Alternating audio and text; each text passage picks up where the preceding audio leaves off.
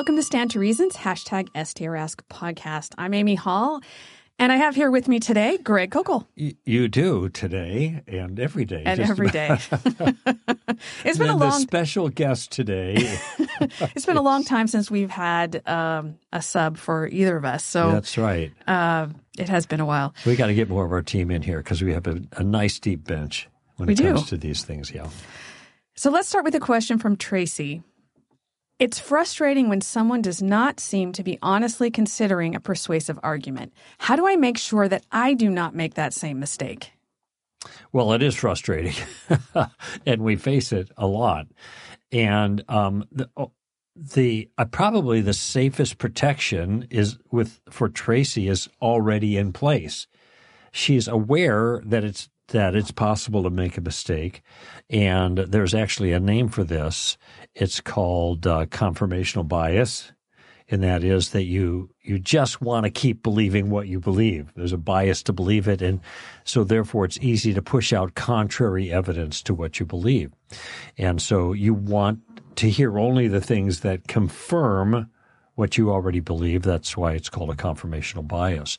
But if you're aware of that, um, that helps. I don't think anybody can completely get away from it, and, I, I'm aware of it when it happens with me. I'm, I'm thinking, oh wait, you really want your view to be right, somebody else's to be false, the opposite view to be false, which is natural. But if we are aware of that, particularly when it comes to really important issues, we're going to uh, be willing to give the other side a hearing. And by the way, this is the difference between being narrow minded and open minded. Narrow minded doesn't mean having a narrow view. It means you have a narrow mind about your views. that means you have blinders on, so to speak. You, you you don't look to the left or to the right. I think of the monkeys, and I have a little little emblem of that, a little kind of statue of the three monkeys. You know, uh, hands in the mouth, hands on the eyes, hands on the ears. You know, I think that's sort of like hear no evil, see no evil, say no evil or something like that's the original characterization of it. But I just think of it in terms, and the monkeys are good. Remind me of the Darwinian issue, actually. These are a bunch of chimpanzees in order there. And the idea is uh, don't confuse me with the facts. That's the attitude. I, I have my beliefs and I, I don't want to consider alternatives. That's a close minded kind of person. Now, we don't want to be closed minded. We want to be uh, open to um, considering, if there's merit, views contrary to ours, because um, I think we'd like to think, certainly as Christians, that we have a commitment to what's true. We want to know the way the world really is. As Doug Geivett, professor, uh, I had a, Bible, uh, Talbot prof- philosophy professor, we want to increase our stock of true beliefs and decrease our stock of false beliefs, spoken like a professor, right? So th- that's actually what we're trying to do here at uh, as individuals. And sometimes the issues don't matter that much, and so maybe our confirmational bias overwhelms it. I like what I'm believing about this, and who cares? It's not a big deal. But when it comes to really critical matters, um, then we want to be much more careful. Weighty theological issues, um, worldview concerns, those are uh, ethical elements. These are really weighty. And if we have the attitude, as Tracy has expressed, I don't want to be taken in by my closed mindedness, that itself is a, is a good kind of evidence or a good practice or a good guard protection against being closed minded, uh, against being taken in by confirmational bias, and uh, and being willing to consider the merits of other views. I remember having a conversation with a woman on the airplane once. She said, now this was a number of years ago, so maybe it was 20 years ago. So what I would have been in my 50s, right? And she said, you know, it was almost like a, you know, Sonny kind of, you know, patronizing as we were talking a little about Christianity and Jesus being the way or whatever. And she said, you know, Sonny, there are lots of people in the world that don't believe the way you believe. There are all kinds of other religious views in the world. And she kind of was presuming that I was holding my view in virtue of my ignorance of alternatives.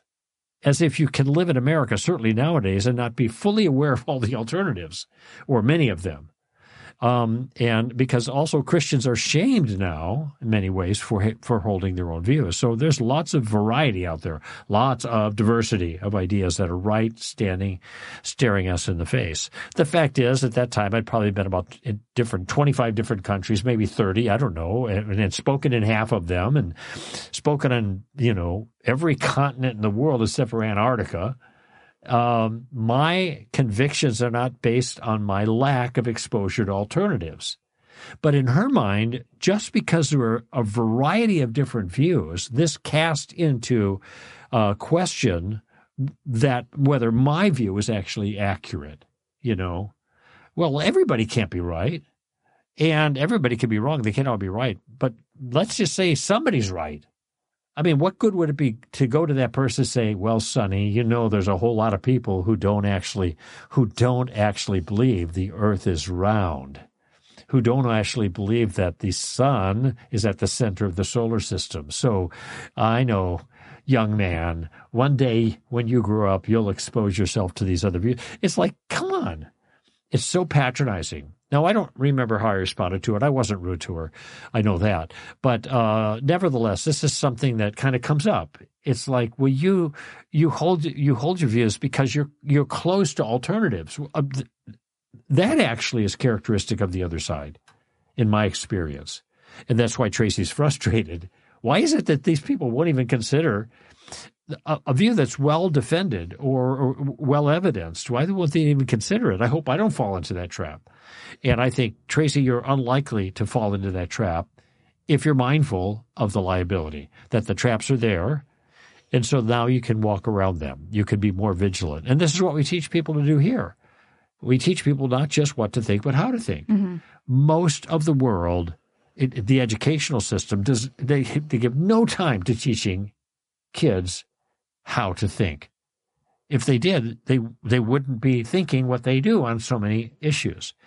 They indoctrinate. In other words, they say this is how you're supposed to think. I there's a lot of a, a lot of uh, uh, uh, what's the word a kerfuffle of sorts about Dennis Prager's YouTube uh, presence, uh, PragerU, uh, which is all kinds of educational material, some directed at kids, as being a, being allowed to be used in public schools in different states. And and uh, they did a CBS TV did a special on it. I watched portions of it, but but what the woman said is, look at we are teaching kids how to think. We are not teaching them what to think. And I I thought this woman is not in touch with reality. Who was saying that the teacher this was, was the te- oh, this I was um, defending against the incursion of conservative views into the school, a la PragerU, those five minute segments, and uh, and no, we we aren't indo- we are not teaching them what to think. We are teaching them how to think. I thought, give me one example, any place. This is not the truth. Um, separate issue, but it's tied broadly to this concern here. There is closed mindedness, and closed mindedness, in my experience, is coming from the other side, not characteristically coming from thoughtful Christians.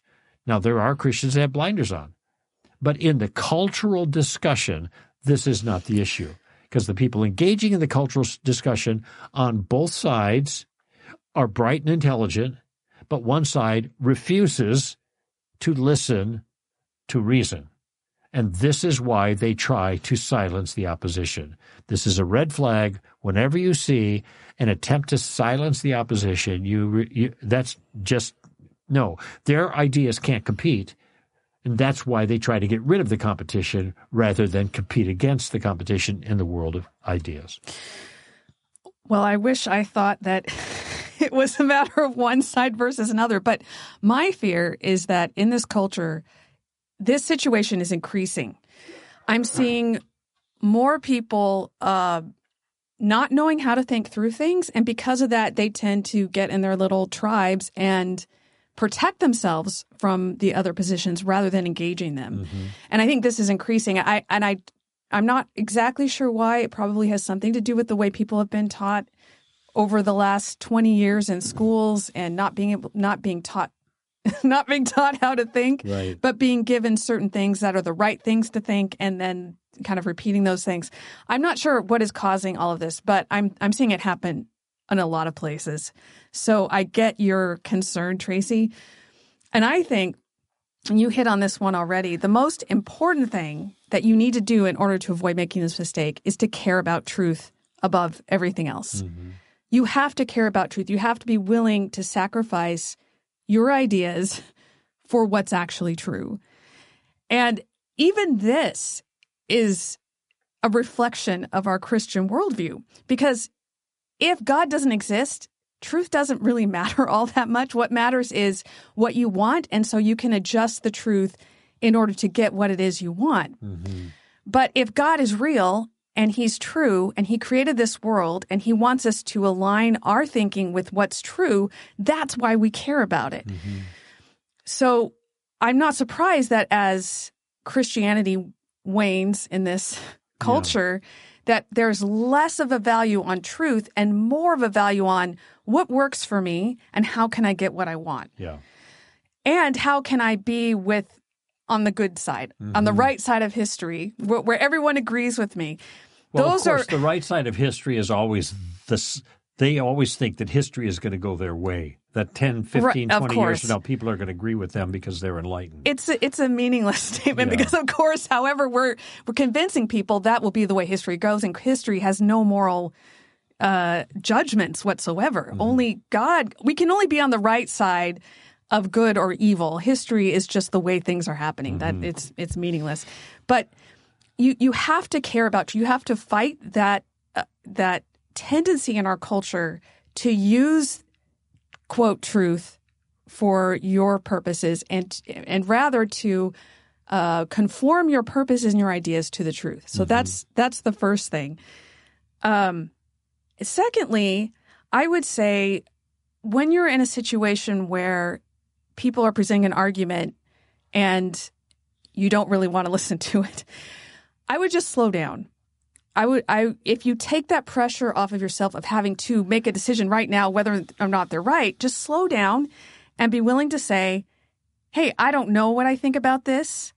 So why don't you just explain to me Right. explain to me what you think and and, and just internally take that pressure off of yourself to make a decision right then and instead slow down and make your goal just to understand. Mm-hmm. Your goal is only to understand their position. You don't have to make a decision right great. now. Take that pressure off yourself. That way you can just gather the information and you can tell them, hey, I just want to understand at this point because obviously I'm not going to change my mind on something of this nature so quickly. So why don't you just make your case? So you're you're kind of giving them a, an expectation where they're only trying to help you to understand, and that takes maybe the the urgency out of what they're Sure. doing and the Right. and the anger or you know whatever it is they're feeling Intensity, the yeah. intensity that was the word i was looking for and then finally i would say another thing that really helps is don't uh, stop worrying about defending your name so sometimes we make an argument and we feel like we have to defend that argument to the death because otherwise i'm going to look bad Yeah. so remember that this isn't about your name at all. Hmm.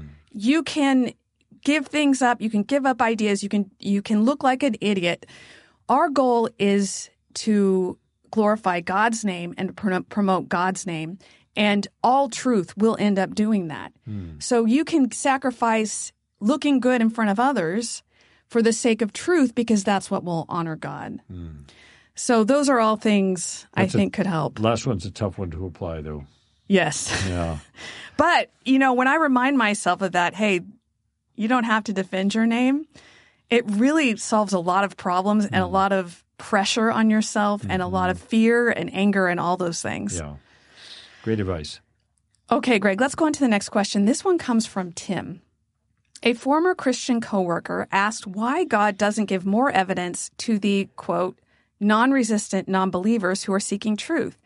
Many of his replies accuse me of using dogma, ending our last dialogue with Christians should avoid philosophy and critical thinking if they want to remain Christians. There's a lot there. There's a lot there, and it doesn't entirely make sense Mm-hmm. to me.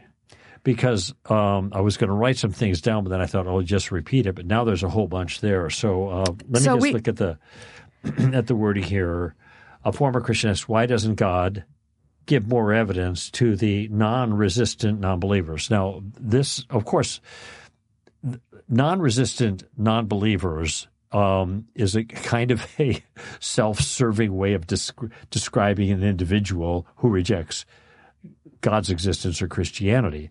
We're not really resisting. We just don't believe because there's not enough evidence. Okay. I think there are some people that genuinely think that in their minds, but underneath we know that something else is going on. It isn't that they're non resistant. What Paul says in Romans 1 is that the evidence is there, at least for God's reality, his divine attributes, uh, his eternal power are clearly seen through what has been made. But what do human beings do?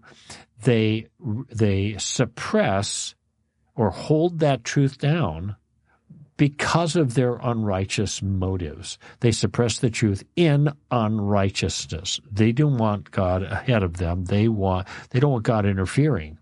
It's kind of reminds me now what people say the problem of evil in present culture has changed a bit for many people. It's not that there's evil in the world and therefore God doesn't exist. It's if God is the way you say that he is and he won't let me do whatever I want, especially sexually, then your God is evil. And um, and so this is a, a, a very aggressive demand for autonomy that people are having. And so and so I, I take exception with the notion of the non-resistant non-believer. Now, I'm not going to go to a resistant non-believer and say you're a resistant non-believer, not a non-resistant. This is kind of the approach of some of the presuppositionalists who kind of you're just you really know God, you're just trying to deny them, and, and, and that's consistent with their view of apologetics. And I think there's certainly a measure of truth to that but I don't think it's a it it is an effective way of of uh, of practical apologetics. Okay, it doesn't work well.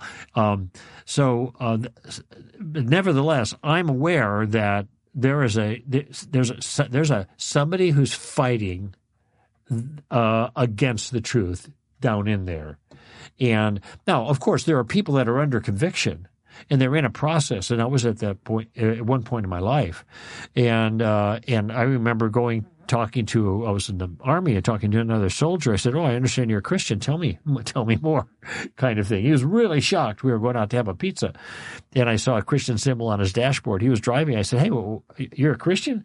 Uh, yeah. And I said, Oh, well, I got lots of questions.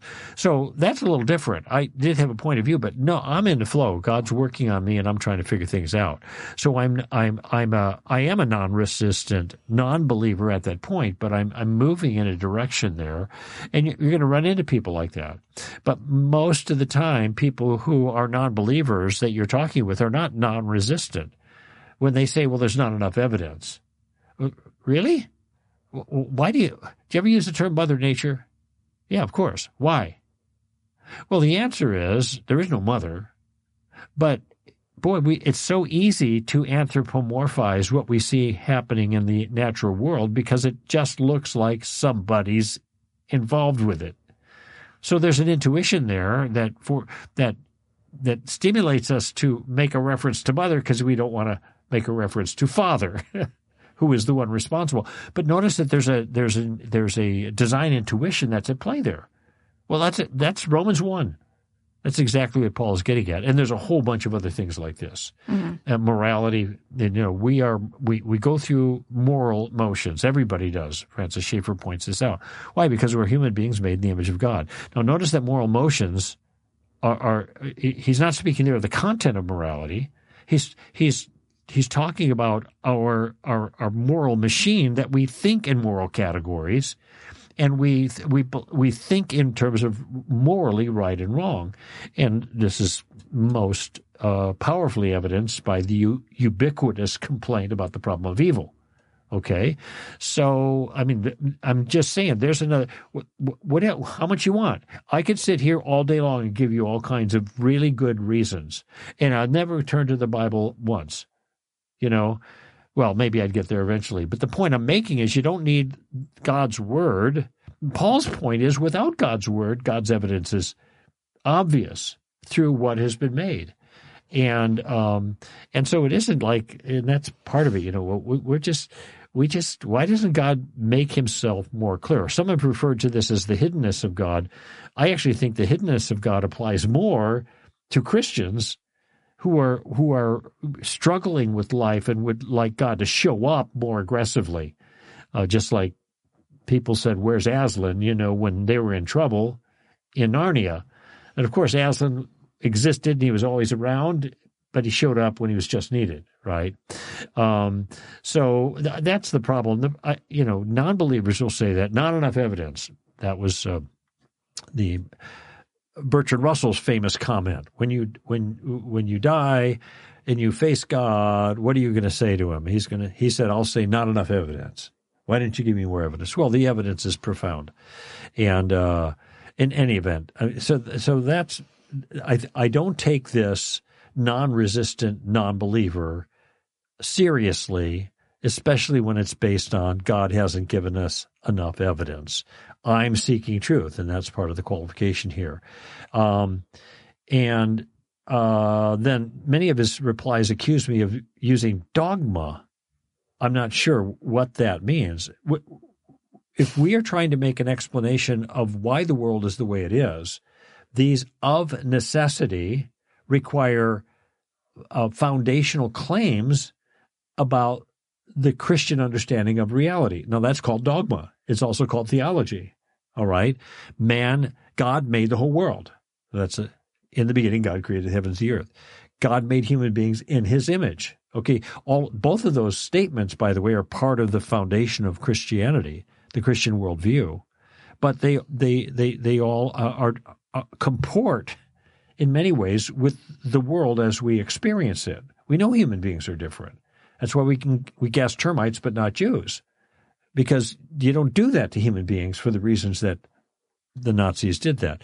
So uh, all I'm saying is that we have all kinds of things that are accessible to us that are evidences for God, and they they entail dogma because dogma just are statements of truth of a theological na- nature that are foundational.